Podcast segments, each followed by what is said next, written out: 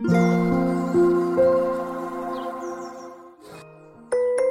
の番組はティーママカフェ著書情報音楽絵本読み聞かせなどのチャンネルです。お聞きくださりありがとうございます。カフェでいる感じでどうぞおくつろぎくださいませ。ティーママカフェ公式 LINE 概要欄に貼ってあります。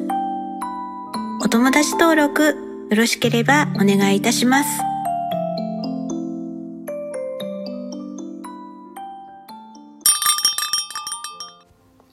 ようこそお越しいただきありがとうございます。いらっしゃいませ。ティーママカフェへようこそ。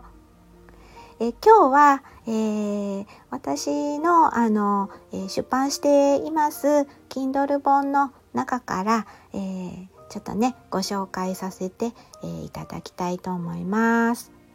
まあ、コーヒーでも、えー、飲みながらゆっくり、えー、聞いてってください。はい、えー、今回は、えーと、10の感覚過敏における原因メカニズム、えー、について、えー、お話ししたいと思います。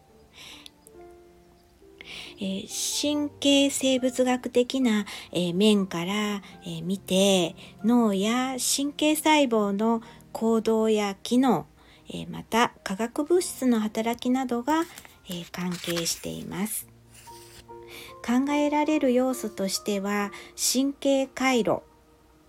があります。神経回路は脳や神経内で情報を伝達するためのネットワークです。このネットワークの神経回路の統合やシナプスの形成、神経伝達物質の放出など、神経回路の構造と機能は神経生物学的な要因の一部と、えー、されています。えー、脳の構造と機能は、えー、神経生物学的な要因のとても重要な要素であると考えられます。脳の特定の領域や部位が異常な活動を示す場合、神経生物学的な問題または疾患の指標となることがあり得ます。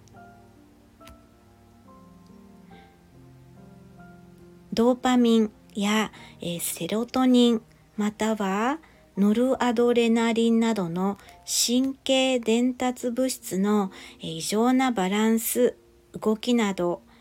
えー、神経生物学的な一つの要因と関連することがあります。えそして、えー、遺伝子は神経系の発達や機能に、えー、関与する重要な要素で遺伝的な、えー、変異や遺伝子の異常は神経系の発達や神経伝達に影響を与えることがあります。えー、遺伝的な要因について、えー、環境要因とのこう総合作用も、えー、あります。え遺伝的な要因と環境要因の、えー、総合作用は個人の発達や疾患のリスクを理解する上でとても重要となります。えー、そうですね。そういうふうに、えーと、感覚過に起きる原因メカニズムとして、えー、いろんなね、あのー、ことが、考えられているんですけれども、えー、なんかねここの話を、えー、ずっとねなんかこう調べていけばどんどんあの行くとね本当にあの、えー、いろんなあの今ね本当にこう大学などいろいろなところでね研究機関が活発にこうあの盛んにね行われていまして日々、えー、新しい、えー、研究発表とかが、えー、あのいっぱいされていて私もねあのなかなかそのそこまでこういろんなことに追いついてはあのいかない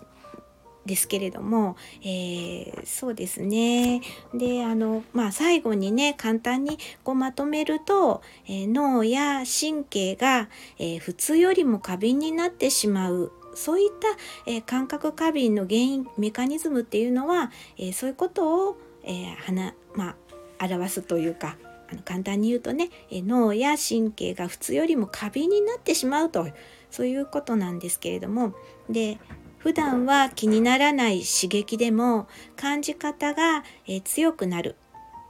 でこの原因は、え、人それぞれ違います。遺伝ですね。あのえあの、え、遺伝的なこととかえ、あとあの環境、まあ、住まいですね。そういう、え周りの環境などそういったことの、えストレスが影響するということが、えあります。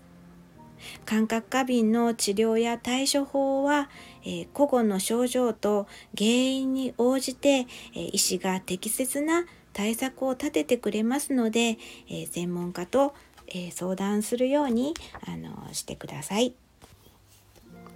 えそして、えこちらの中の神経伝達物質とは？あのどういったことかっていうと、まあ、簡単に言いますと、えー、神経細胞の間で情報を伝達するために使われる、えー、化学物質化学物質などの、えー、ことを指します。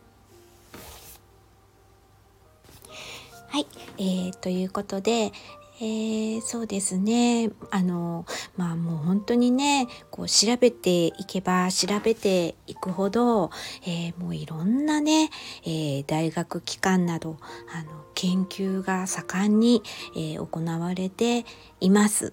であのまあ、なかなかね私も専門家ではないのであの事細かにこう難しいところまではちょっとわからないので、えー、ですが、えー、2021年え2021年の、え、研究として、まあ、一つの例としてねあの本の方であの取り上げさせて、えー、ちょっといただいてます。えー、こちらの方は、えー、自閉症や発達障害のことに関することで、えー、またね感覚過敏と関連する、えことになってきますので、えこちらの方をね、えまあ、ちょっと簡単に 私の分かる範囲で、え次回にねあのまとめて、えー、ちょっと配信の方をねさせていただこうかなっていうふうに思っています。そんなところで今回は、えー、終わりにしたいと思います。最後まで聞いていただきありがとうございます。ティーママカフェにお越しいただき誠にありがとうございます。またお越しくださいませ。良い一日をお過ごしください。